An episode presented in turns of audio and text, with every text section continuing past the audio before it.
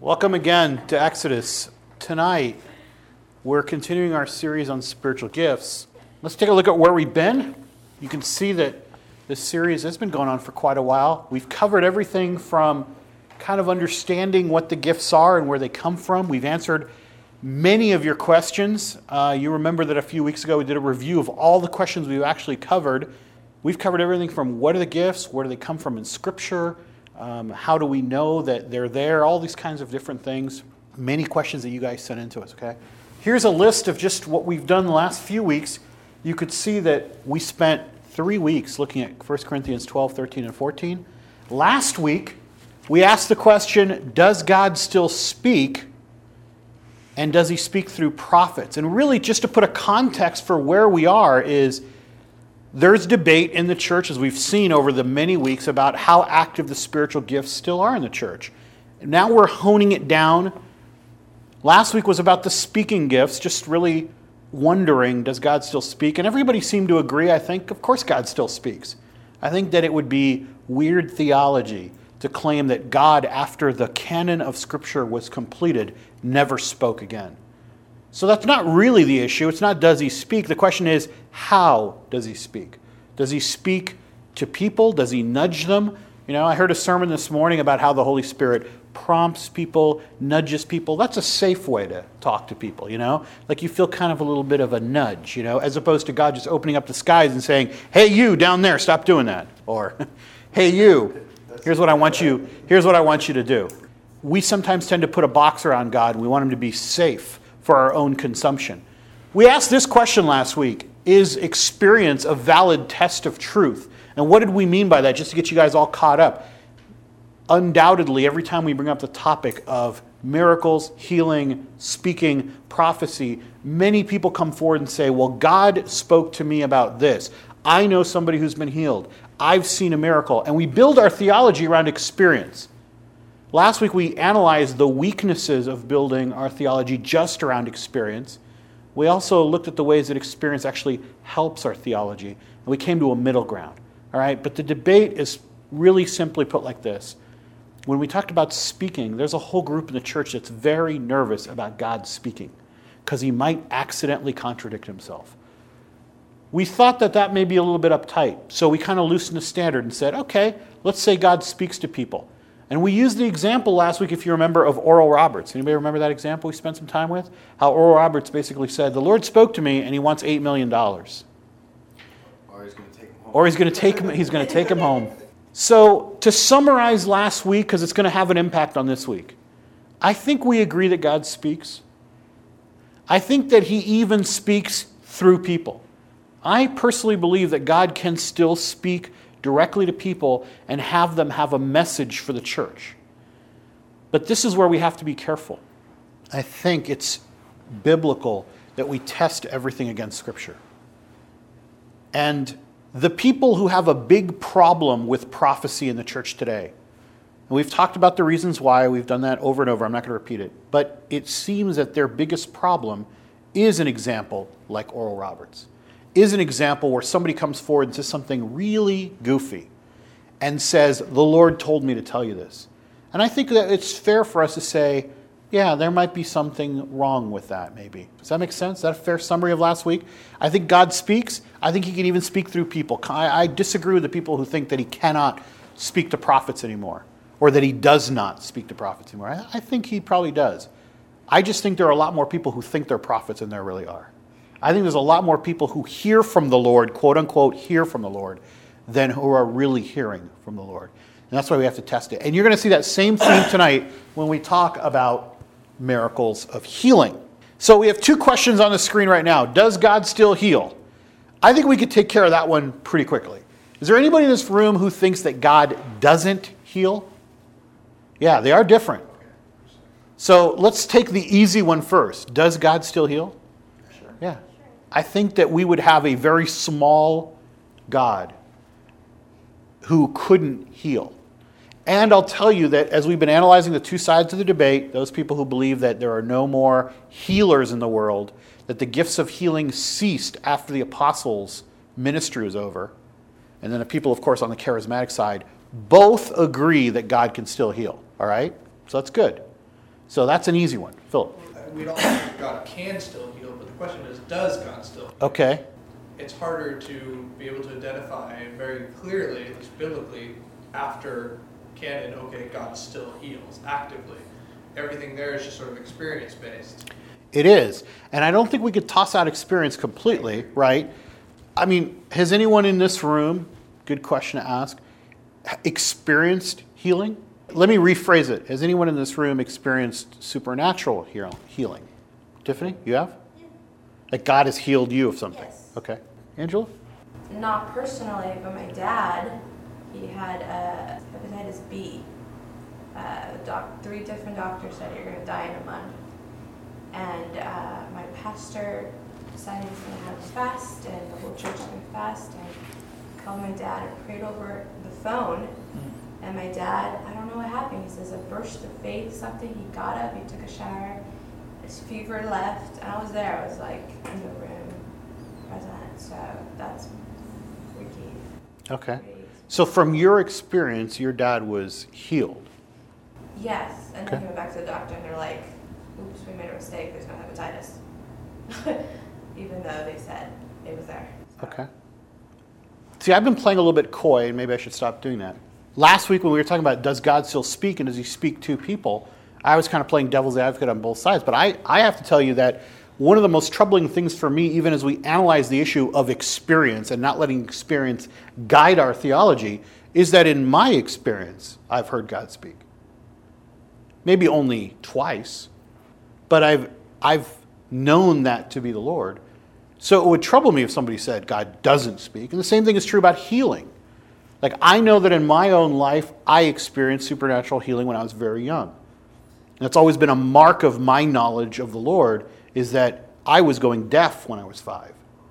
And not only were my ears healed, but my ears are probably the best sense I have to this day. That's, to me, an experience. Now, I have to test that against Scripture and against the theology that we build based on the Word, not create my own theology out of that experience. But I think we all agree that God still heals. Does He do it in every situation? No, that's a much bigger topic. Okay? And we're going to be talking about that a little bit tonight, but we are not, just so we limit the discussion, because this discussion can go on all night, we are not going to be discussing about why God doesn't heal people in certain circumstances. We're going to be covering that in, in our series that's coming up on the will of God. That's a different series. But I think we all agree that God can heal. He does heal. It's just that I think some of us would say, yeah, but he doesn't heal all the time. I think we would all agree with that. So the bigger question then is does he heal through healers? Is there a spiritual gift of healing? We know there is, by the way. There is a spiritual gift of healing, it's in the Bible. The question that comes up in the debate on spiritual gifts is is it still active today? Does it still go on? If you ask Benny Hinn, he would say, yes, it still goes on. You just saw a little bit of that in that video. Okay? Why are people uptight about healers as opposed to just God healing? Anyone seen a healer live? I think you said you had, Angela? I saw him live twice. Okay. And what did you think of the experience? I had mixed emotions. I, I definitely could sense personal experience. I could experience a sense of God's presence, but I didn't know if everything was authentic. People said there's actors and they make this big thing about it, but I felt God's presence there. Nobody that came with me was healed. So Was anybody that went with you looking to be healed? yeah. Okay. You remember last week we were talking about speaking, and the reason people get uptight about speaking, prophecy in particular, is that if God prophesies to people, then it, you know we have to believe that that might be authentic communication from the Lord. What's the hang up that people have with healing? Does anyone know? Anyone take a guess? Like, I think the problem is people would put their faith in the person, not in God, like not in Christ. If if someone walked around healing people, they'd go, "Oh, heal me, heal me," and if you don't give the credit to God, that's a very shady like area of getting the glory that God deserves. okay, it's kind of a weird question, but I think it scares some people. The, the other people have like the power to do something like that. Like and they, you know, they like kind of see it and they're shocked by it. You know, like people who are like don't believe or anything like that. Yeah, I think it. think of it. You know what I mean? I think it scares people in the church, by the way, too, not just people outside. Let's go back to Jesus for a moment. Let's start with Jesus.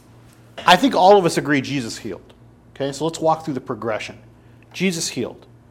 But notice I put up some things on the, on the screen about how Jesus healed.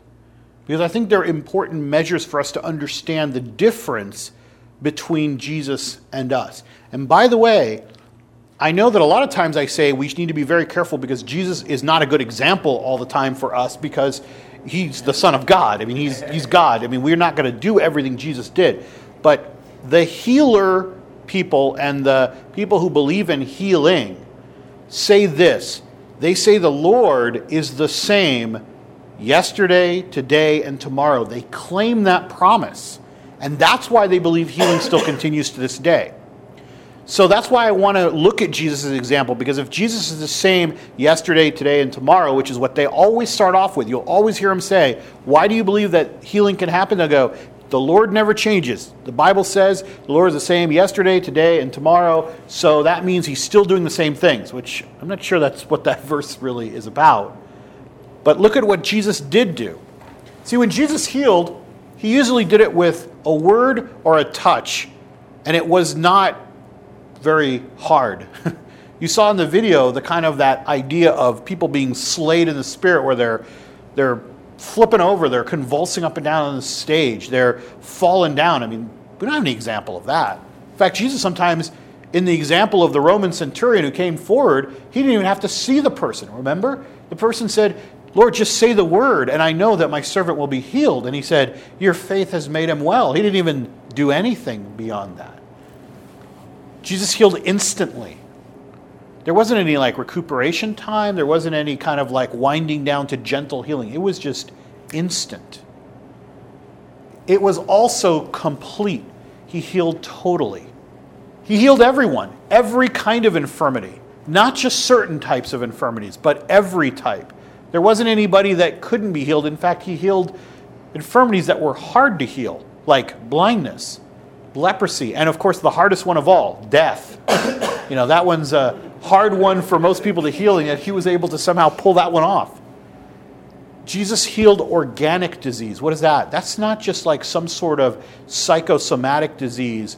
It's an like you don't have a leg, you're missing an organ, there's something wrong with you. Leprosy was a disease of the skin that you just, it isn't like something you could think your way out of or psych your way out of. If you were crippled and couldn't walk, you couldn't psych yourself into walking for a short amount of time, especially if you didn't have like legs to stand on or something. Okay? He was able to heal those things. Same thing with like blindness or deafness. And of course, the last one, like I said, Jesus raised the dead. All right, he went to uh, an extreme. Let's use that as an example to start about Jesus. Let's move to the apostles. The apostles did the same thing. Every one of those, the apostles were given the power to do. We have recorded instances of them doing all of those things. Why do you think the apostles had the power to do the same things that Jesus did? What's the purpose behind the apostles having these abilities? Is it just the Holy Spirit when He comes upon you everyone has these abilities? We know the answer to that is no, because we just spent the whole three weeks covering 1 Corinthians and how people have different giftings. But why did the apostles have these gifts? What's the purpose? To show that they were Jesus' followers because they had the same gift uh, of healing as him. Yeah, but what's the why give them the same gifts? Yeah.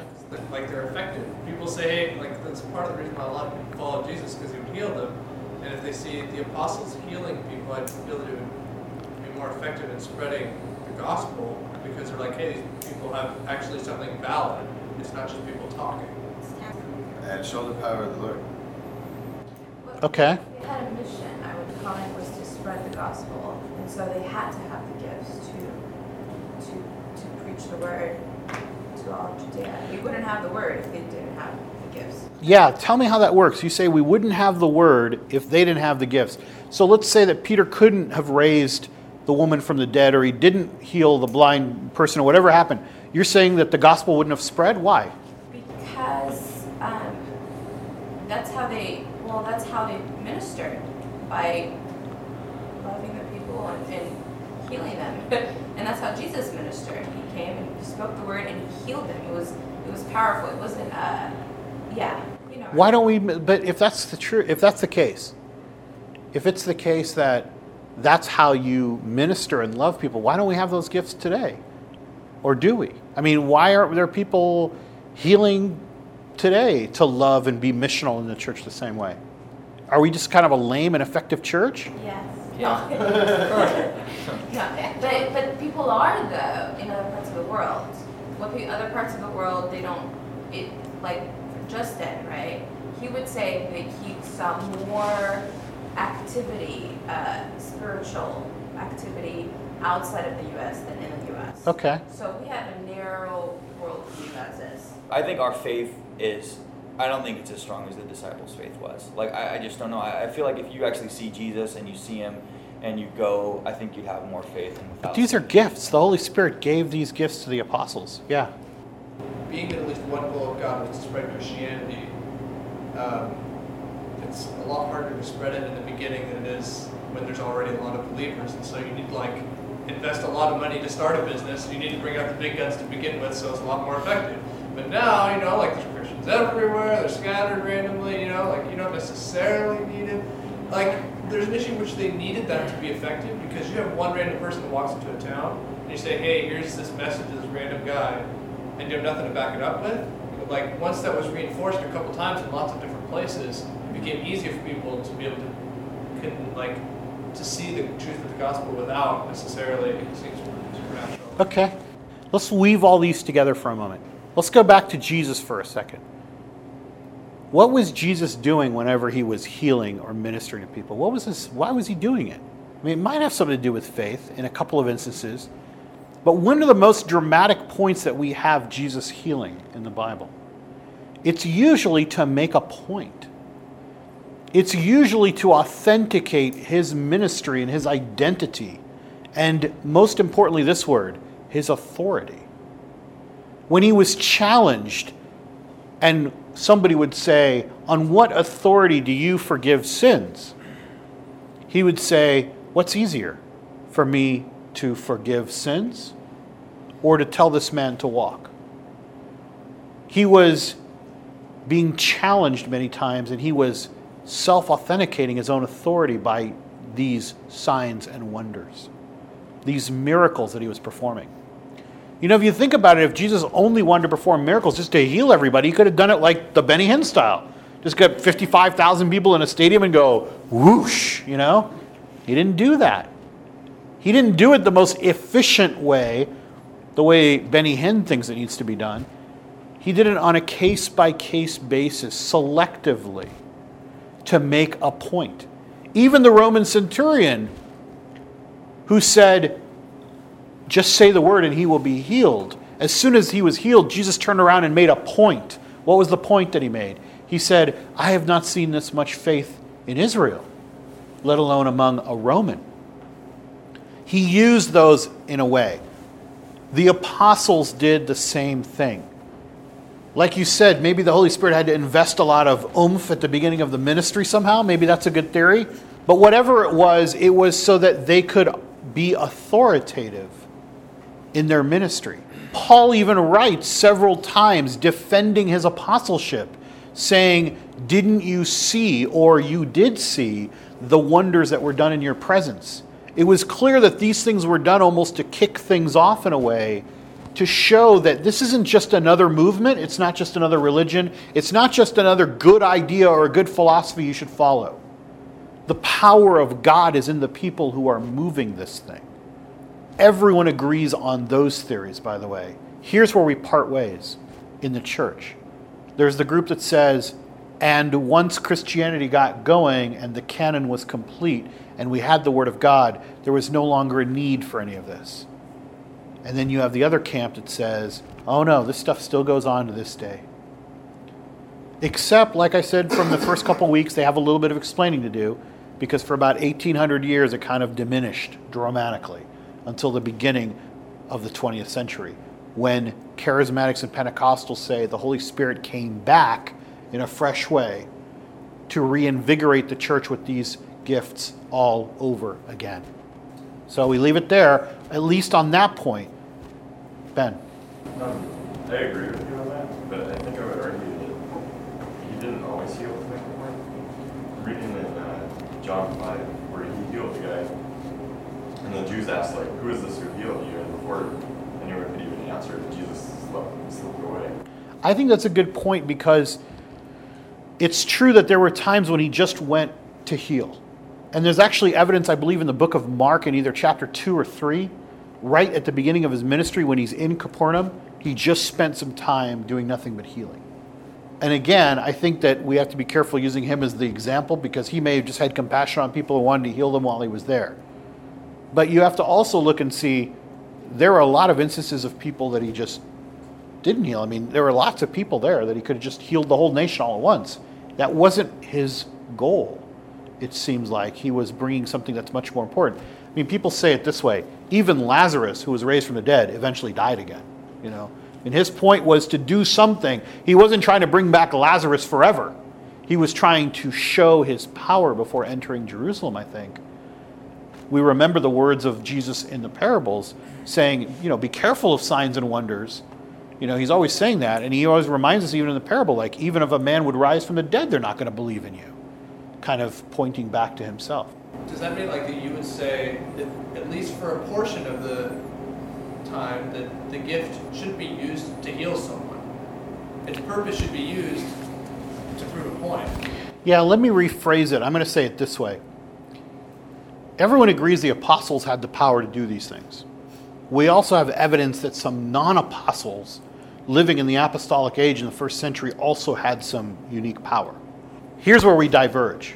And I don't mean we, I'm just saying the church as a whole. They look at today, fast forward to the 21st century.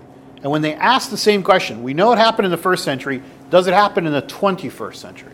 The charismatics will say, and remember, the charismatics, I believe, have a better reading of Scripture. I've said that in my opinion. They seem to have a better reading of Scripture on the cessation of gifts, that they're probably have a better reading. But they say healing still goes on. The cessations say, why?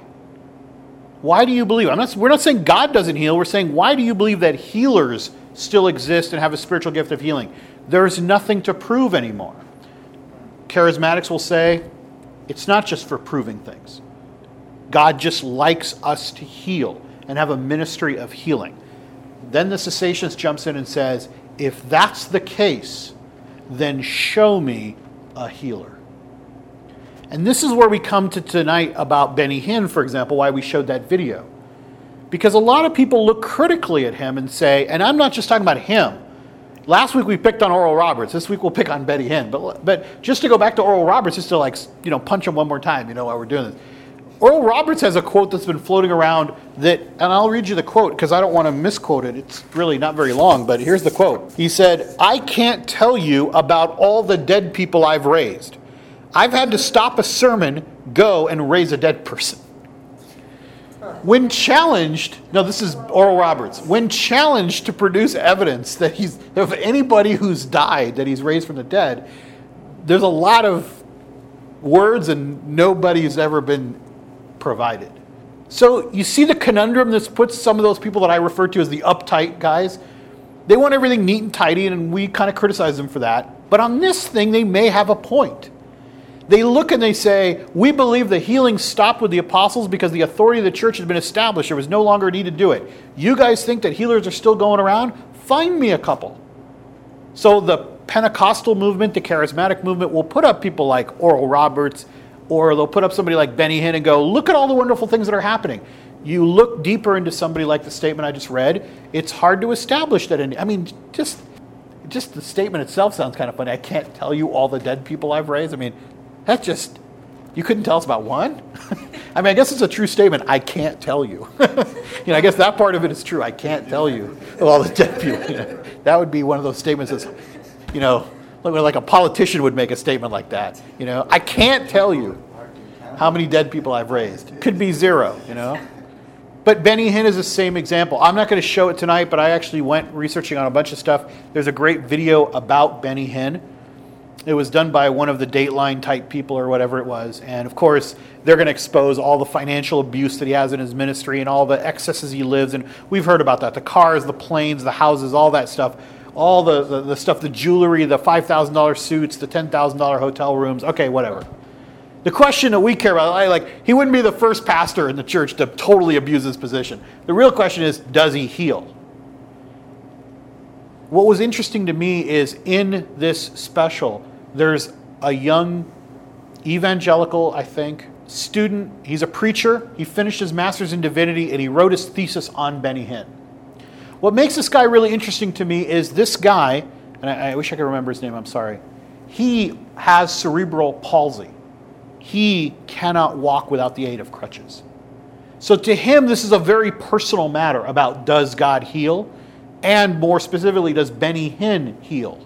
In the special, he goes to the Benny Hinn big like crusade that's going on in Toronto, I think it is, on somewhere in Canada. And as he wrote in his thesis, he says, I want you to notice that you'll never see a single person at a Benny Hinn conference go up on the stage who has any kind of organic deformity or like they're missing a limb, they're in a wheelchair, they don't have a hand, they don't have an arm, you know, their eyes don't work because they don't have the actual physical parts of the eye that needs to see. You'll never see that. What you'll see is people who have diabetes or people who have like some sort of cancer that nobody can predict, and they're healed on the stage and they suddenly say they feel better, whatever it is, but you never follow up with them. Nobody knows once the thing is over. I mean, they do a lot of strange things on stage. This person believes, after studying it, that it's a form of hypnotic mesmerism that goes on, that the suggestive nature of the music playing and his voice and the whatever it is, the hype that's going on and just the electricity in that place causes those people to fall back like they do or do whatever it is that they do. But that's not important. What's important is are they healed or not? I don't care about the money. I don't care about if they're bouncing up and down on the stage. I want to know if that person said they had this severe form of diabetes and they left saying they were healed and crying, are they healed? Out of the few people that would talk to the special afterwards, one of them died, one of them still had the illness, the other two were still in the same kind of position they were in before. They couldn't confirm a single one of those people, even in a non organic way, had been healed. So that's why the question lingers over us. I'm not here to discredit Benny Hinn. The bigger question that we have as Christians is does the spiritual gift of healing still operate?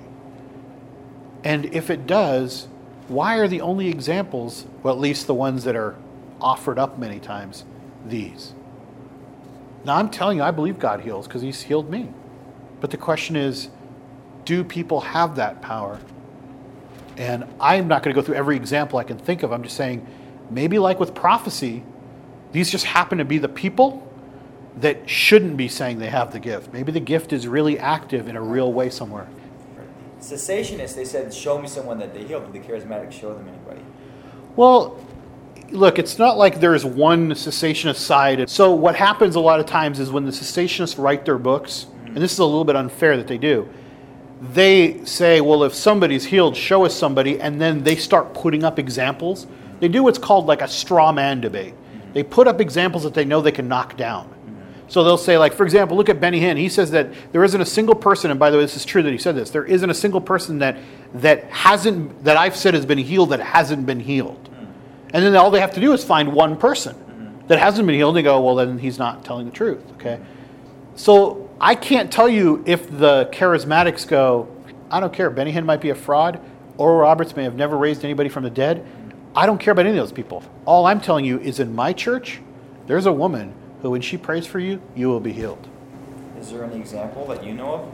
I've read a book by a guy who has the gift of healing, Uh-huh. And he says that these things do happen.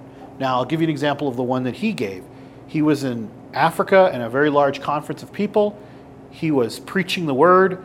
A word came to him, he says, from the Holy Spirit, that there is a woman here who's in a coma, which he says made no sense to him because they're at a rally.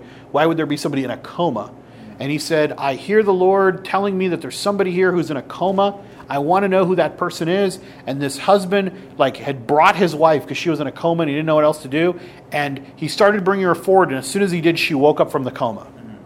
And she didn't know where she was because was she. only that one person. There wasn't anybody else. Right.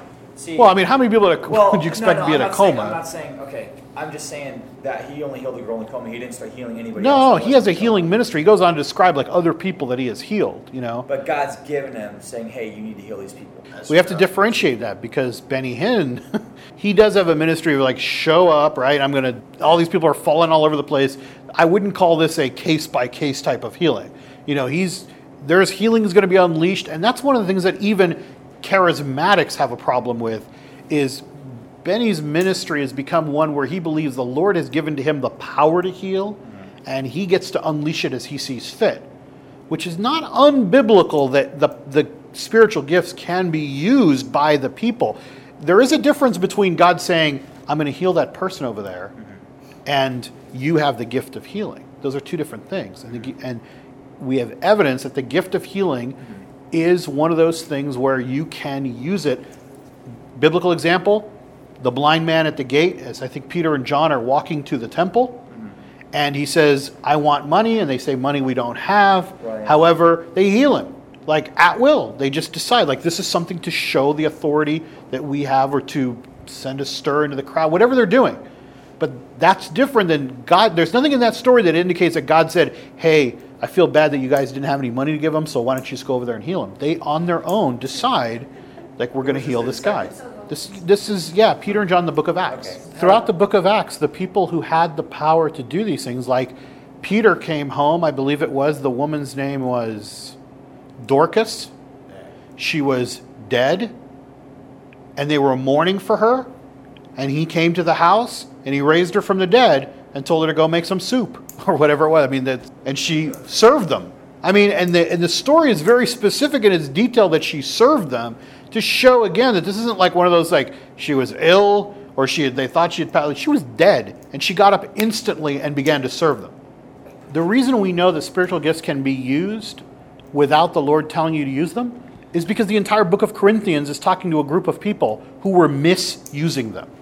And that's the point that we spent three weeks on is that if you can misuse the gifts, that means that you have the gifts.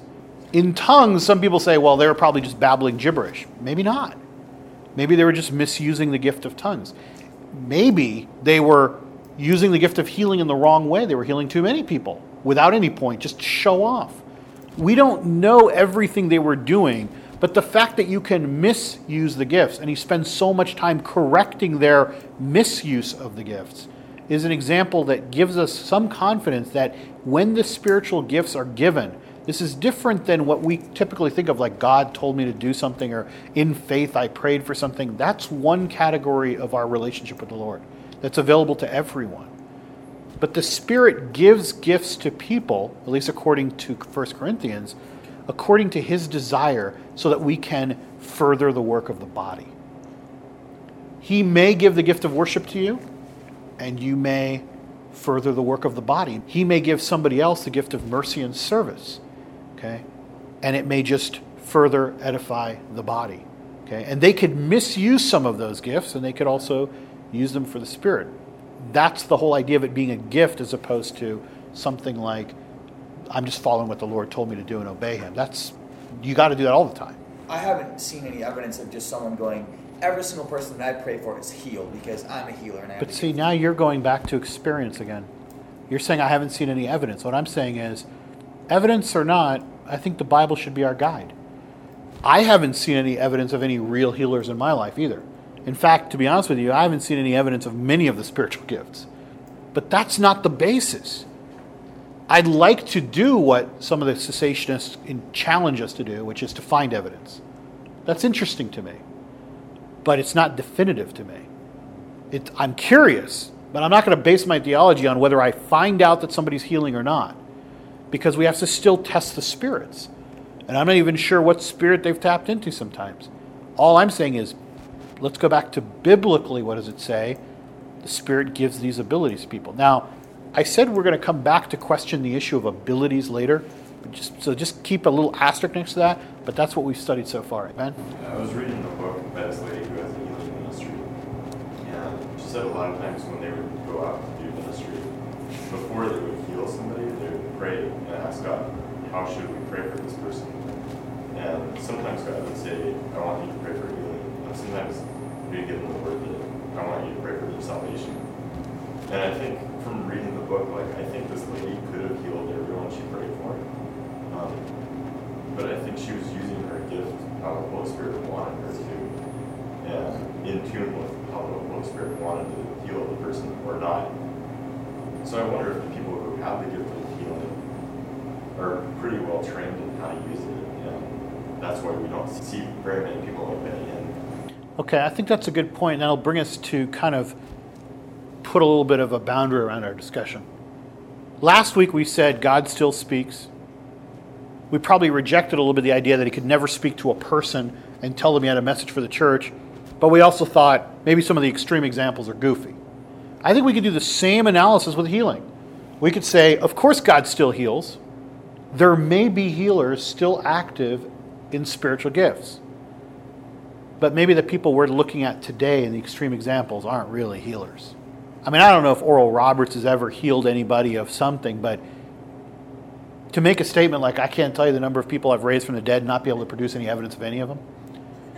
To have Benny Hinn make the statement that every single person I've touched that I've said is healed is completely healed, and to find people who've actually died or still have their disease there's a lot of inconsistencies. So it's easy for us to go, ah, you see, that means that there are no healers in the world. No, maybe it just means that those people are not healers. Maybe the big time media hog, let me stand in front of the camera type people, we shouldn't trust those people by their nature. There's something wrong because that wouldn't be Christ's way anyway. He would never be that way. That was one of the temptations, remember? The devil said, like, throw yourself down, have the angels like pick you up, like, show yourself to be supernatural. He's like, that's not the way it works. That was a temptation. He resisted that. Seems like we got a bunch of people who can't wait to get in front of the camera and be that person. So maybe we'd all agree those people aren't really the people that have the gift. But that doesn't mean that there aren't people among us that do. The greater question, though, is not to go on experience, it's to look at the Bible. You need to ask yourself do I believe that healing, like the other miraculous gifts, was intended to establish the authority of the church. And once the church was established, there's no longer a need for it. You got to think, am I in that camp? Because if you are, you're a cessationist, which is okay. Or do you believe that, hey, I think the gifts are still active, all of them, including healing, including prophecy, including the miracle signs and wonders, they're still active.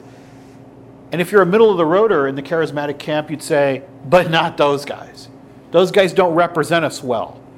Those guys are all bling and glitz and glamour, and that's not what we're about.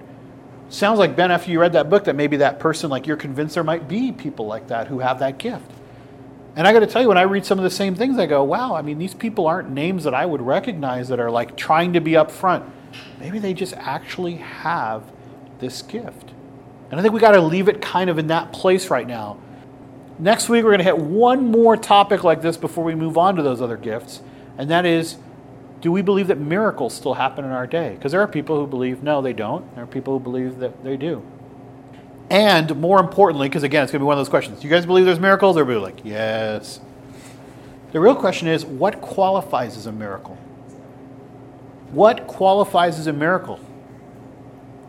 if you're just praying like crazy for a parking spot and one opens up, is that a miracle? I mean, is that really, we're going to talk about this next week, so I don't want to go into it now. I just want you to start thinking about it.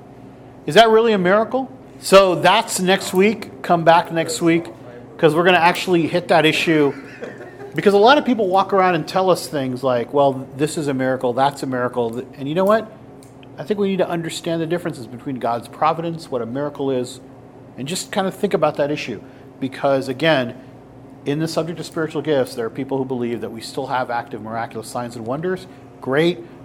you can see the debate is becoming less important. What's more important is our understanding of what is a miracle and why doesn't God do certain things sometimes? Because that's going to lead us right into our God's will series on understanding and discerning the will of God and how the will of God works. Okay. All right. Let's pray and uh, and leave miracles for next week. Holy Spirit, we thank you that you have given us gifts. That it's pleasing to you to work through people in the body of Christ. That a God who is completely sufficient, who didn't even need to create us, somehow still enjoys working through us to reach all the people in the world. And Holy Spirit, you know more than anyone that we do not deserve to be used. That we're selfish, that we are sinful, that we're broken, that left to our own devices, we would do anything but the will of God. And yet you still see that as a good thing that's pleasing to you to use us, and you gift us accordingly. Lord, open our minds tonight. We may never know the answers to some of these questions until we're face to face with you, Lord, in heaven. But I thank you that we have the time here on earth, even the luxury, to sit around and study and learn more about you, because just that by itself is worth more than anything we could gain in this life. It's just more knowledge of who you are, Lord. Honor our discussion, as silly as it may be. You may have all the answers and you may be laughing at us right now as we try to figure them out. But Lord, we just thank you that we have that luxury to sit around and learn more about you. Be in our thoughts as we think about miracles, Lord, and we think about their place in this world and ministry and what you still do in this world. Pray these things in your name. Amen.